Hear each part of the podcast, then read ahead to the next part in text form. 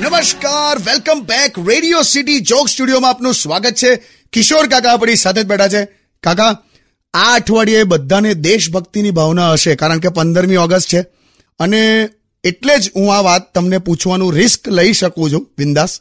કે કાકા વેસ્ટર્ન કલ્ચરની કેટલી અસર છે આપણા જેવા યંગસ્ટર્સ પર? આપણા જેવા નહીં તા જેવા એમ. હા એટલે મારા જેવા યંગસ્ટર્સ પર. બહુ અસર છે ભાઈ. પણ તમે યંગસ્ટર છે ને બધા બહુ સિલેક્ટિવ છો.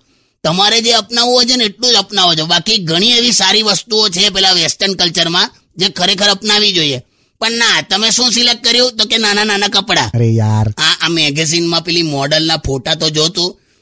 મેં તમે પહેલા પણ કીધેલું આ એટલા નાના નાના કપડા પહેર્યા છે ને કે ઉંદર જો આખો ડ્રેસ ખાઈ જાય ને તોય ભૂખ્યો મરી જાય. એ તો મને ખબર છે કાકા. પણ હવે ફેશન છે યાર. ફેશનનું પૂછડું છોડ ને તું મને એ કે ચાલ હૃદય પર હાથ મૂકીને કે સૌથી વધારે બ્યુટીફુલ છોકરીઓ તને નવરાત્રીમાં લાગે છે કે નહીં? હા. એ જ કહું છું આપણા ટ્રેડિશનલ વેરની તાકાત છે આ. ડ્રેસ પહેરો સાડી પહેરો જબ્બો મસ્ત લાગો તમે લોકો ખબર છે?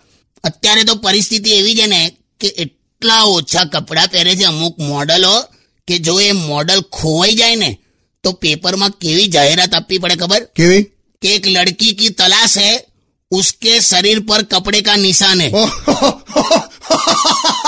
Stay tuned with Kishore Kaka only on Radio City 91.1.